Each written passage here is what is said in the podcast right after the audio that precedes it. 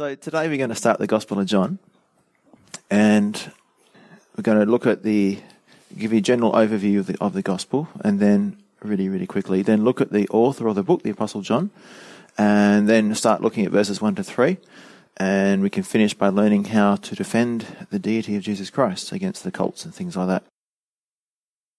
So first off, I'll pray. Father, thank you, Lord, for this awesome gospel, and we pray that you'll help me to explain it clearly and accurately, and Lord, that we can understand and grow and, and uh, draw near to you and be changed more and more into your image as we um, learn more about who you are. In Jesus' name, amen. The Gospel of John is very different to the other three Gospels.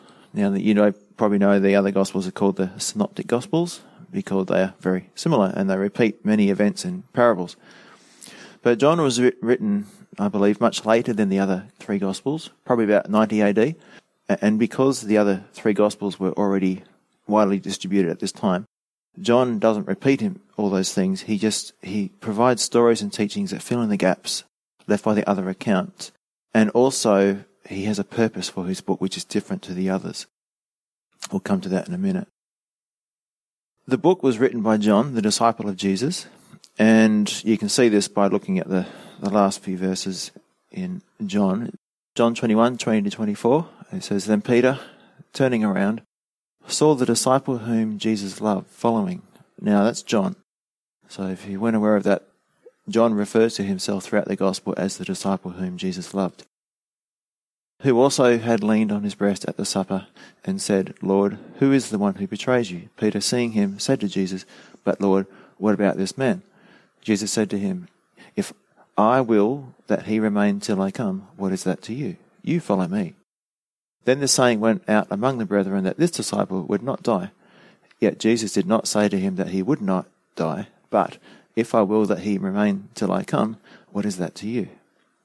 In other words, it's none of your business. Verse 24 This is the disciple who testifies of these things, the disciple whom Jesus loved, and wrote these things, and we know that his testimony is true. So we'll come back to why John always refers to himself as the disciple that Jesus loved. It's a good little story there. Okay, now the main purpose of the book, you know, the epistles and the gospels, they, they have a, a main purpose. Well, the purpose for this book is in, found in John chapter 20, verse 31. But these are written that ye may believe that Jesus is the Christ, the Son of God, and that believing you may have life in his name. So there's a twofold purpose. One is to convince a skeptic that Jesus really is God, the Messiah, Emmanuel, God with us. And secondly, that this awareness would lead to a more abundant life. Now, the Greek word translated believing speaks of a continual action. So it's something we don't just do once, but we keep on doing. We keep on growing in our faith. And so basically, the more we believe, the more life we will experience. The more of His presence, the more power in our lives. So the two reasons or purposes that John wrote the Gospel are one, to convince the skeptic, and two, to encourage the believer toward a continual growing belief in their Saviour.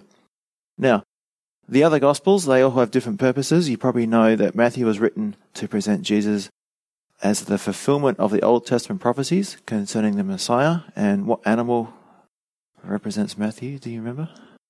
The lion, yes, because it represents Jesus as the king. Mark was written to present Jesus as the perfect. Close, that's Luke.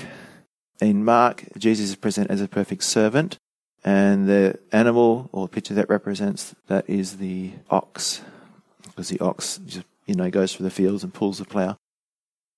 And Luke shows him as a perfect man, and we have the human face to represent that. And John shows that Jesus was God, and we have the eagle to represent that. So if you go to the angels in Revelation and in Ezekiel, they have the angels with the four faces. And also, um, if you study the Israelites in the wilderness, they had the four camps, and each camp had its own picture, and they reckon that those pictures were there as well. So Matthew chapter 1 gives the genealogy of Jesus through his adopted father Joseph, showing that he had the legal right to rule. Mark doesn't contain any genealogy at all. He just emphasizes the life and actions of Jesus. Luke chapter 3 gives a genealogy of Jesus through his mother Mary, showing him to be biologically descended from Adam through the line of David. So he goes right back to Adam. But in John's Gospel, the genealogy is found in the first verse, as he says, In the beginning was the Word, and the Word was with God, and the Word was God. So Jesus was around before Adam. He always existed before time began as God. So John's Gospel gives numerous evidences of the deity of Christ, that he is God. And you will see how many times Jesus describes himself in John, beginning with the words, I am. Now, this goes back to uh, Exodus 3.14. You remember when the burning bush, and Moses saw the burning bush, and he w- walked up there, and he asked in the middle of conversation, he said, Who shall I say that you are? And Jesus, God said, I am that I am. So I am is a name for God. Now, although the Gospel of John distinctly emphasizes the deity of Christ, it also presents clearly that Jesus was the Messiah, as when Jesus told the Samaritan woman that he was the Messiah. The woman said to him, John chapter 4, 25 and 26, I know that Messiah is coming, who is called Christ. When he comes, he will tell us all things. Jesus said to her, I who speak to you am he. And John also presents Jesus as a servant, such as when he washed the feet of the disciples in John chapter 13. And John also shows Jesus to be a human, to be a man, and the word became flesh, John 1:14.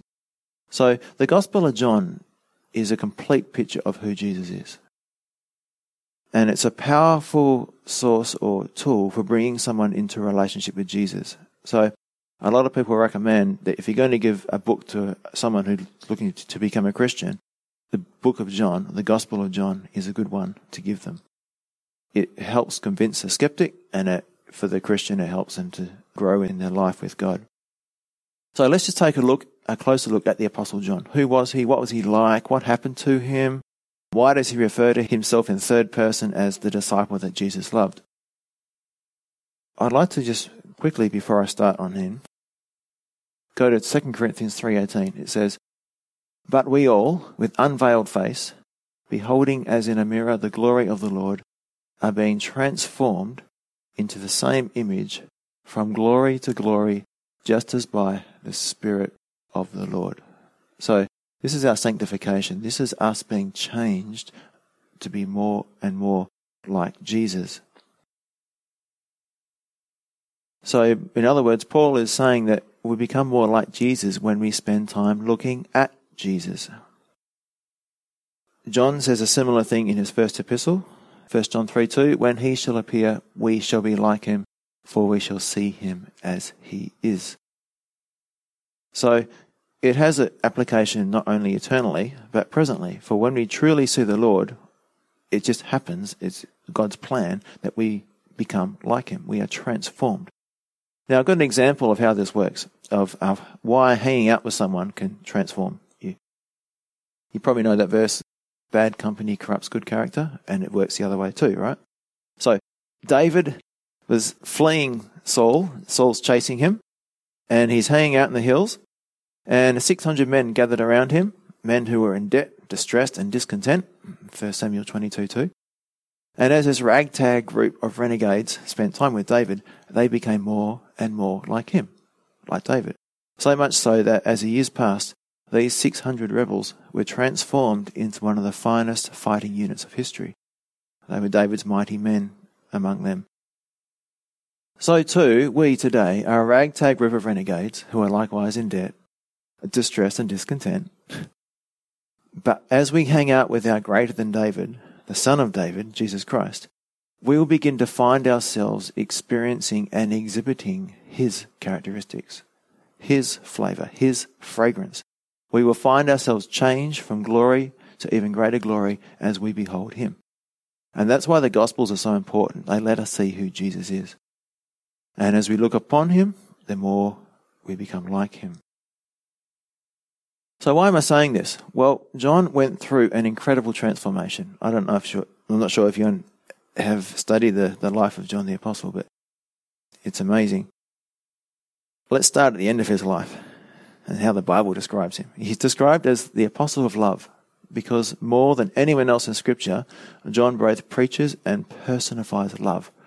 His ministry is one of restoring relationships and knitting people together in love. You don't see him evangelizing very much. I don't think there's any, um, well, there's not many examples of him doing much public talking.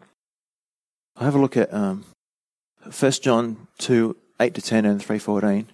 It says, Again, a new covenant commandment I write to you, which thing is true in him and in you, because the darkness is passing away and the true light is already shining.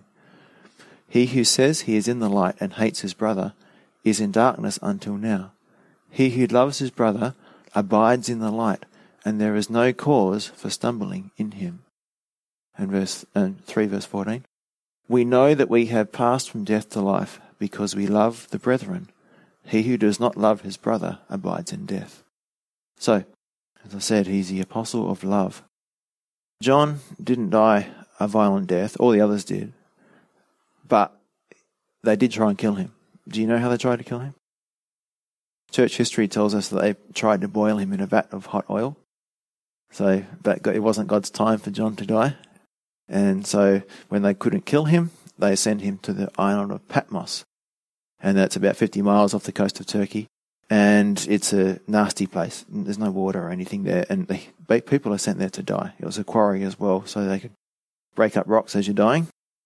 Lovely, okay, especially for an old man. And it was the Roman Emperor Domitian who ordered John to be put into a cauldron of boiling oil. so, if you like names and details like that.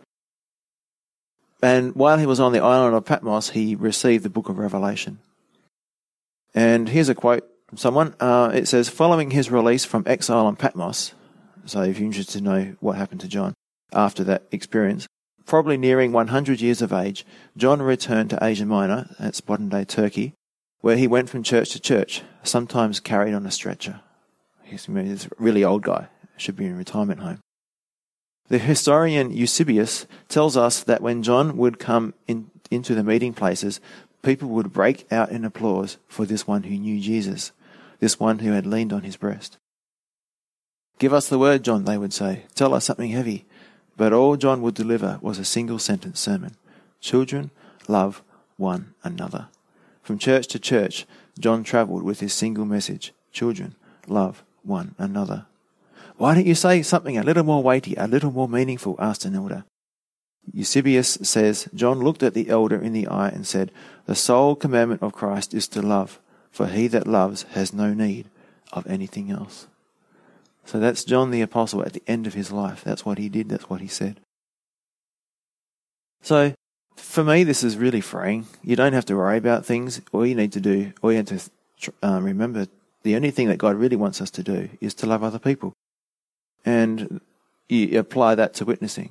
How do you love someone who's not saved? Well, you witness to them because you're concerned about their eternal salvation. How do you, and the same in our families, you know, you treat them well because God calls us to love other people as He loves us. And of course, we can't do that on our own. It's um, something that only happens as the Holy Spirit gives us the strength to do. So, all we need to do is not try and change people, not try and figure things out, but just love people, and God will do all the rest. Now, John was not always this way. John was initially a walking powder keg, whom Jesus called a son of thunder in Mark 3:17. So, we will look at some examples. Firstly is Luke 9:49 and 50. John said to Jesus, "Master, we saw someone using your name to cast out demons, but we told him to stop because he isn't in our group." But Jesus said, "Don't stop him." Anyone who is not against you is for you. So, John was upset because someone outside the circle of disciples was using the name of Jesus to see people release some demons. We told him to stop because he's not part of our denomination. he doesn't share our doctrinal understandings. He's not one of us. And today we do this as well. Right? People can be saved, blessed, helped, and strengthened, but because we might not have doctrinal agreement, we put them down. Because they might worship differently from us, we find fault. That's not the way of love. One would think the son of thunder would have learned, but the text goes on to tell us differently. And I'm not saying that you don't discern between right and wrong. Obviously, there is some wrong stuff, and it's okay to discern that it's wrong. But there's a lot of people who, you know, for example, some like hymns and some like choruses. It, it's okay. It's not a big deal. Now, the next um, example of the son of thunder uh, Luke 9, 51, 56. Now it came to pass when the time had come for him to be received up that he steadfastly set his face to go to Jerusalem. This is Jesus heading to Jerusalem. And sent messengers before his face. And as they went, they entered a village of the Samaritans to prepare for him. But they did not receive him because his face was set for the journey to Jerusalem. And when the disciples James and John saw this, they said, Lord, do you want us to command fire to come down from heaven and consume them, just as Elijah did? But he turned and rebuked them and said, You do not know what manner of spirit you are of. So he rebuked them and said, You do not know what manner of spirit you are of. For the Son of Man did not come to destroy men's lives, but to save them. And they went to another village. So here's John saying, Come on, Lord, let's me and you cast down fire. Let's blow these guys away. oh, John answered Jesus, Don't you understand? I didn't come to hurt, I came to heal. I didn't come to blast people, I came to bless them. So, fellow saints, hear the word of our Lord. He is not out to find fault, He is not out to put down, He is not out to critique. He came to save. John heard this word, and yet he continued to exhibit thunderous tendencies. Let's go to Matthew this time as Jesus was, Matthew 20, 17 to 21. As Jesus was going up to Jerusalem, he took the 12 disciples aside privately and told them what was going to happen to him. Listen, he said, we're going up to Jerusalem, where the Son of Man will be betrayed to the leading priests and the teachers of religious law. They will sentence him to die. Then they will hand him over to the Romans to be mocked, flogged with a whip, and crucified. But on the third day he'll be raised from the dead. Now you'd think that this would be important to them, but what do they talk about? Then the mother of James and John, the sons of, sons of Zebedee, came to Jesus with her sons. She knelt respectfully to ask a favor. What is your request? he said, or he asked. She replied, In your kingdom, please let my two sons sit in places of honor next to you, one on your right hand and the other on your left. So Put yourself in, in Jesus' shoes. You just told your closest friends that I'm about to die. And what are they more interested in? Their position in the ministry. Where they would sit in the kingdom. So Jesus was right when he called John and James a, a th- son of thunder, because that was his nature, finding fault with other ministers or other people, wanting to cast down fire unbelievers, concerned about his own position in the kingdom. But there's one good thing about John in these early days, and that is he was loyal.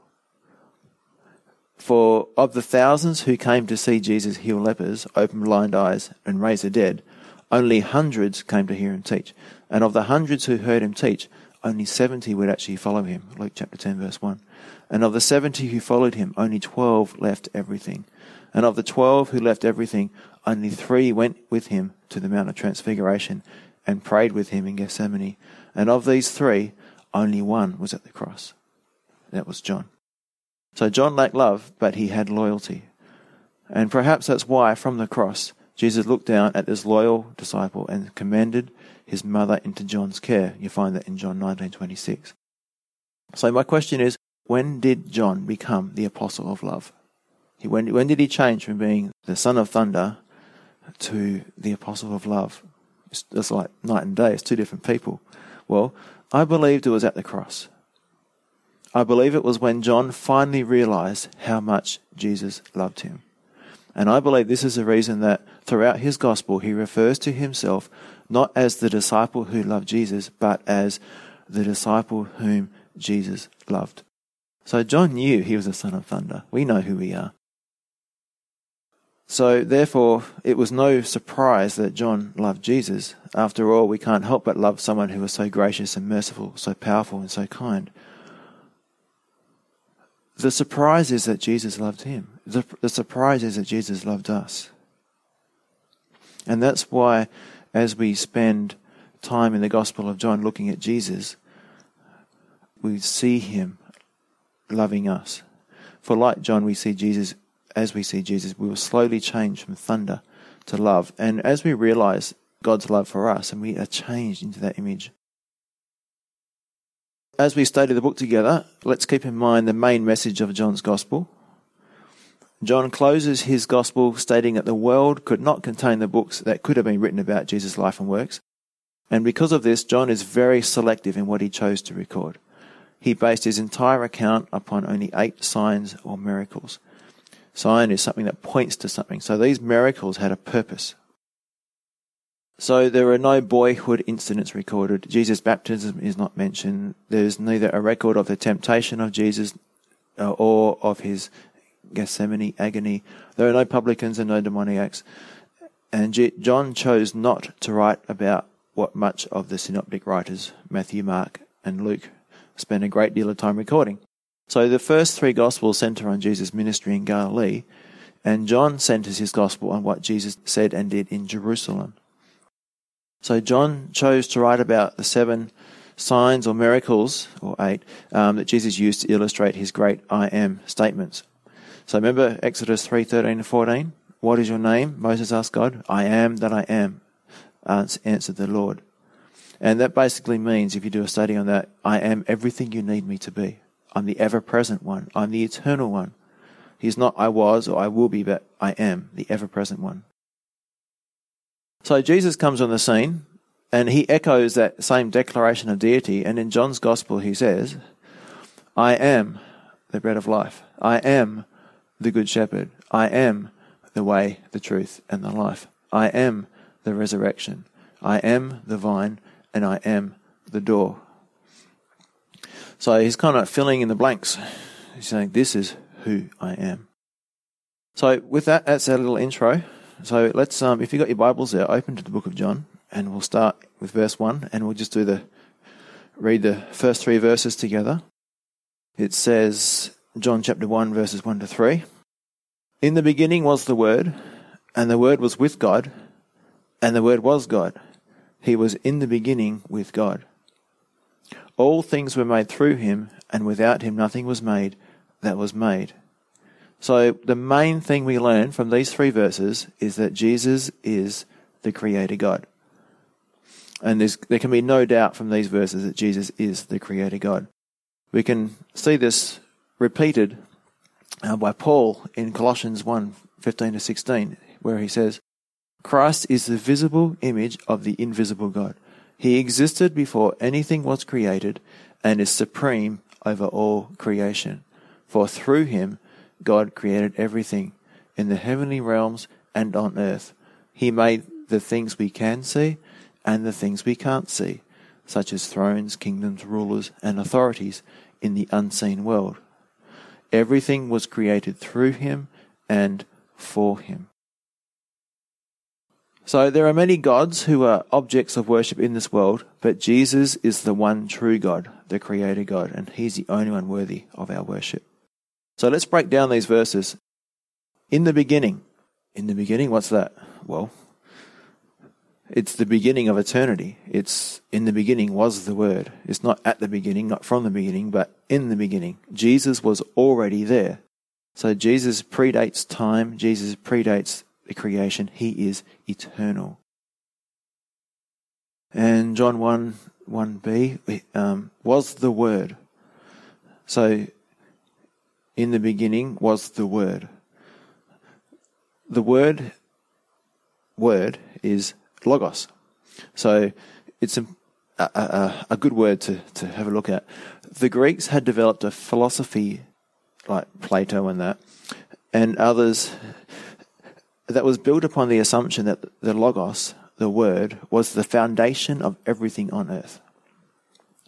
The earth, Plato said, was simply a shadow of the reality of the Logos, the Word, that existed somewhere in the heavens. Now, the Jews took the Greek concept of the logos one step further. Whereas Plato said every behind everything there's a perfect thought, logos. The Jews said that behind the thought there must be a thinker. Someone's got to think that perfect thought, right? We don't see perfection logos here on earth, but it must exist somewhere, said the Greek. Yes. And if it's and if there is a true perfect thought logos, there must be a true perfect thinker of the Hebrew or the Jew.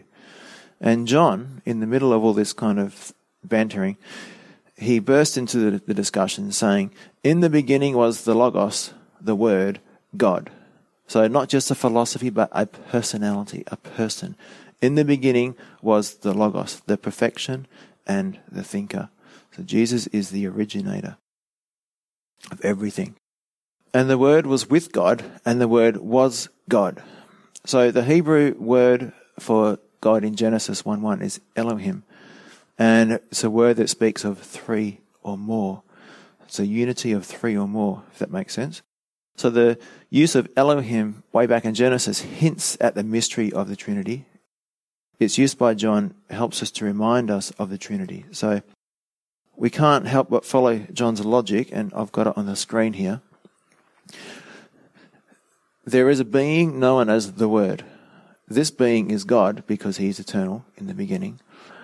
This being is God because he is plainly called God. The Word was God. At the same time, this being does not encompass all that God is. God the Father is a distinct person from the Word. The Word was with God. So, this is how we can start to prove the Trinity from the Scriptures.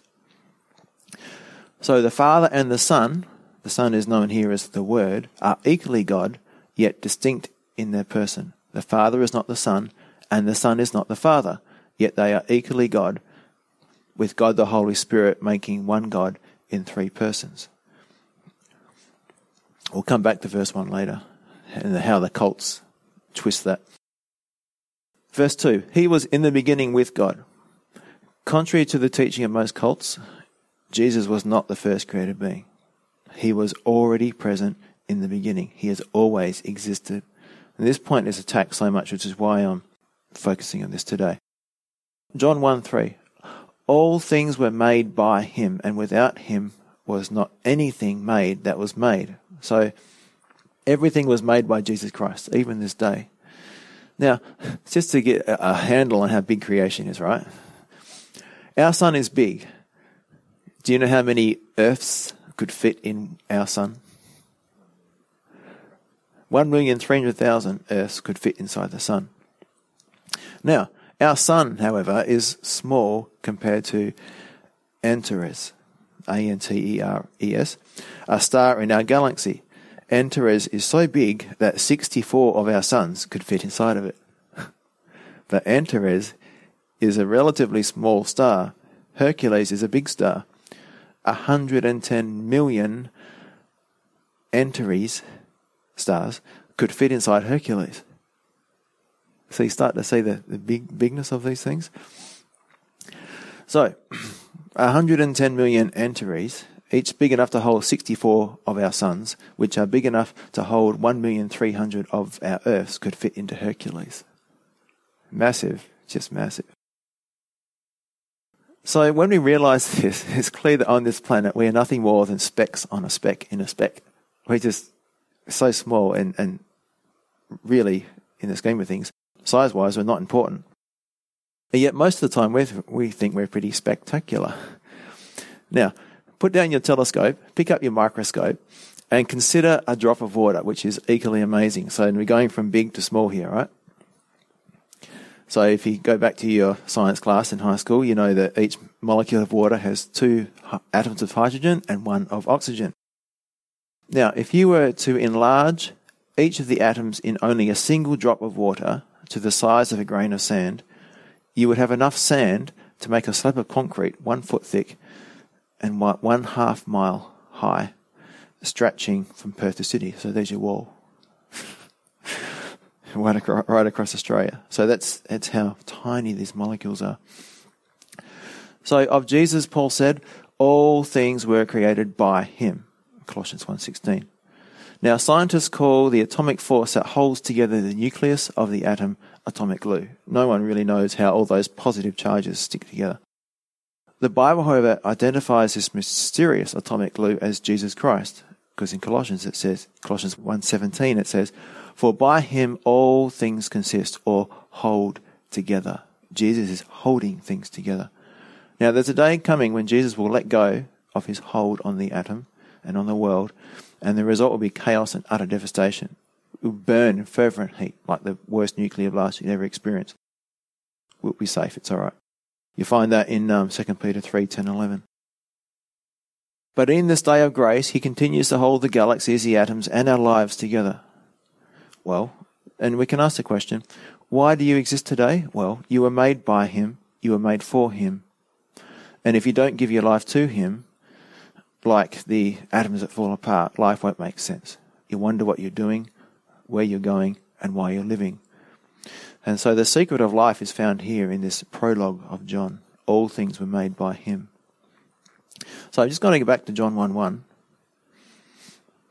Who knows what a Gnostic is? This false belief, the Gnostics. Well, they believe that the body is evil and only the spirit is good. So Gnostics insisted that if Jesus was God, he couldn't have had a body. According to the Gnostics, when Jesus walked, he left no footprints. When he ate, he didn't really swallow his food. He appeared as a person, but he actually had no physical body. So, what does John say about this? We have heard him with our ears, we have seen him with our eyes, and we have touched him with our hands. Jesus has a body, said John. He is God. He became man. 1 John 1 1. That is, if Jesus did indeed have a body, argue the Gnostics, he is not God, but rather an emanation from God, an extension of God. But wait a minute, counted John in the first verse of his gospel. There are three proofs that Jesus himself is God. So, Jesus is eternally God. In the beginning was the Word. And whenever the beginning was, wherever it was, whatever it might have been, Jesus, the Word, was already there. He had no beginning and he has no end. He is eternally God. Also, John tells us that Jesus is equally God. So, what we're doing here is destroying these arguments of the Gnostics, or John has done this because that was going around when John was around. And so, John is breaking down these arguments that people had against Jesus being God. So, Jesus is equally God. How did John destroy that um, support this argument? Well, and the Word was with God. Jesus, the Word, was with God, equal to the Father and the Spirit. Now, I thought there was only one God, you say. Well, there is. Remember Deuteronomy 6 4? Hear, O Israel, the Lord our God is one God. But the word one is echad, E C H A D, which refers to a compound unity, like one people or one cluster of grapes. So, God is a compound unity, a tri unity. One plus one plus one does not equal one, but one times one times one equals one. And that's the mystery of the Trinity. So, lastly, Jesus is essentially God. In essence, he's God. And how does John support that argument? He says, well, and the Word was God. In his very essence, Jesus is God. The Gnostics deny this, and the heresy is still alive and well today. Every cult, Jehovah's Witnesses, Mormons, and that, um, they stem from Gnosticism because every cult denies that Jesus is God. The Mormons deny it. They say the Son of God is not equal with God. Rather, they maintain he is really the offspring of God. The Jehovah's Witnesses declare that Jesus is a God. And the Way International has decided that although Jesus is the Son of God, he is not equal to God. So, all aspects of the Gnostic heresy. So, how do you, if someone comes to your door, what would you say to them? Well, here's a couple of verses you can ask them to turn to Revelation 21 6. Uh, and you can ask them to read it, and they'll say, And he said to me, It is done. I am the Alpha and the Omega, the beginning and the end. I will give of the fountain of the water of life freely to him who thirsts. And Revelation 22 12 to 13. He asked him to read this one next. And behold, I come quickly, and my reward is with me, to give to every man according to his work. I am the Alpha and Omega, the beginning and the end, the first and the last. So you ask them who is coming quickly, and they'll say, oh, it's Jesus. So now we have two Alpha and Omegas. Jesus identified himself as the Alpha and Omega, and God is the Alpha and Omega, and it doesn't make sense. The only way that makes sense is that Jesus is the Alpha and Omega, the beginning and the end. If we jump back just a little bit to Genesis 1 1, the humanist, the atheist, the unbeliever, refuses to believe that God created the heavens and the earth. Why? Well, Romans 1 says it's because if he acknowledges that he is created by God, he will then be responsible and accountable to God. Therefore, because man wants to live and act independently from God, he rids himself of his creator and says, Because I came from the ooze, I can live in the slime and do whatever I want. All right? Here's a quote. In the 1940s, the seven, seven leading problems in public schools were what do you think they were in the 1940s? Talking, chewing gum, making noise, running in the hallways, getting out of place in line, wearing improper clothing, and not putting paper in waste baskets. Oh, ah, it's terrible, isn't it? 50 years later, the seven leading problems became drug abuse, alcohol abuse, pregnancy, suicide, rape, assault and burglary, and arson and bombing. We've gone from talking and gum chewing to rape and school bombing. Now, something's going on, but what do we expect when we teach our kids they came from animals? Told they're animals, they act like animals. To counter this, we then spend millions of dollars of tax dollars on self esteem courses to teach the high school kids that they're important. The problem is, however, that before they ever get to the sixth period self esteem psychology class, they have to go through fourth period biology, and they hear they come from the slime. And it just doesn't make sense. We've got to get back to the foundational presupposition that in the beginning, God created the heavens and the earth, that He made us, has a plan for us, and wants to work in us. And without that, the entire fabric of culture begins to unravel in our homes, our schools, and our lives. Jesus is the Creator. We need to come back to this truth. Now we come back to John 1 1. The second most commonly attacked scripture is John 1 1. It deals with the beginning and is not attacked by the humanist but by the cultist. The cultist says, I've got a new truth to share. Jesus is not God. He's a son of God, the emanation of God. He's a prophet who speaks on behalf of God, but Jesus is not God. And on this single premise, this idea, heresy is born and cults are founded. And you can recognize a cult by three characteristics. They are exclusive. So only we are right. That's what they say. Only you'll only find salvation with us. But there's a you probably heard this before. If it's new, it's not true, and if it's true, it's not new.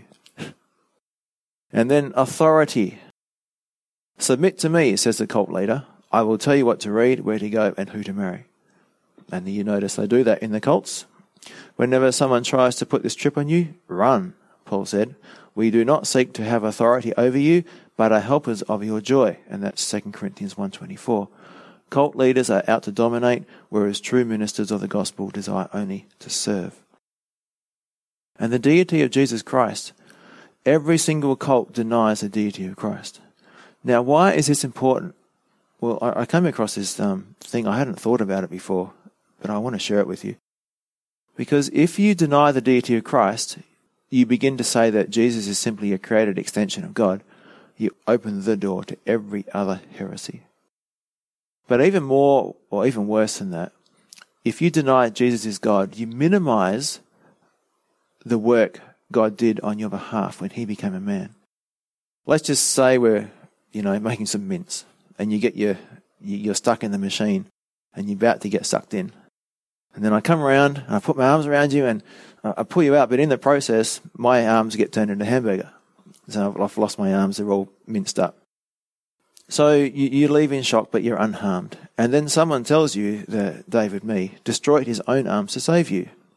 And let's suppose, hearing this, you said, No, he didn't. That was someone who looked like David.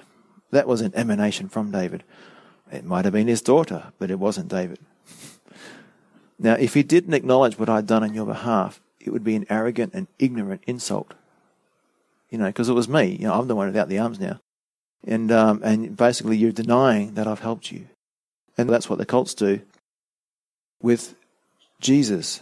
That's what the Gnostics do when they say that God himself didn't really become a man. That it wasn't God who took the punishment for our sins.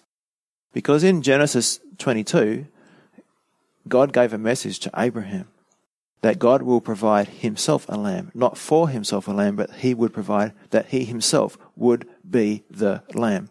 God became a lamb, and to diminish this is blasphemy. It's the one non negotiable heresy. God Himself paid the price for our sins, not someone else. He didn't hand it off to somebody else or animation or someone less than Him. He did it Himself. So when it says in Romans 10:9 to confess Jesus as Lord, it's not really meaning, I mean, it's true we do need to do this, to accept Jesus as Lord of every area of our life. But more to the point, to accept that Jesus is God, to say that Jesus is Lord, is to confess that He is my Creator, He is my Redeemer, He's my King, my lover, my friend, my everything. So to confess Jesus as Lord means to recognize that He is God in the flesh, eternally God, equally God, essentially God. And if you deny that, you are a heretic. So the Way International, Jehovah's Witnesses, Mormons, they're all heretics. So what are we to do with heretics? Well, according to Titus 3:10, after a first or second warning, we have to have nothing to do with them. Now, for one who constantly preaches grace and love, that sounds kind of tough, you protest.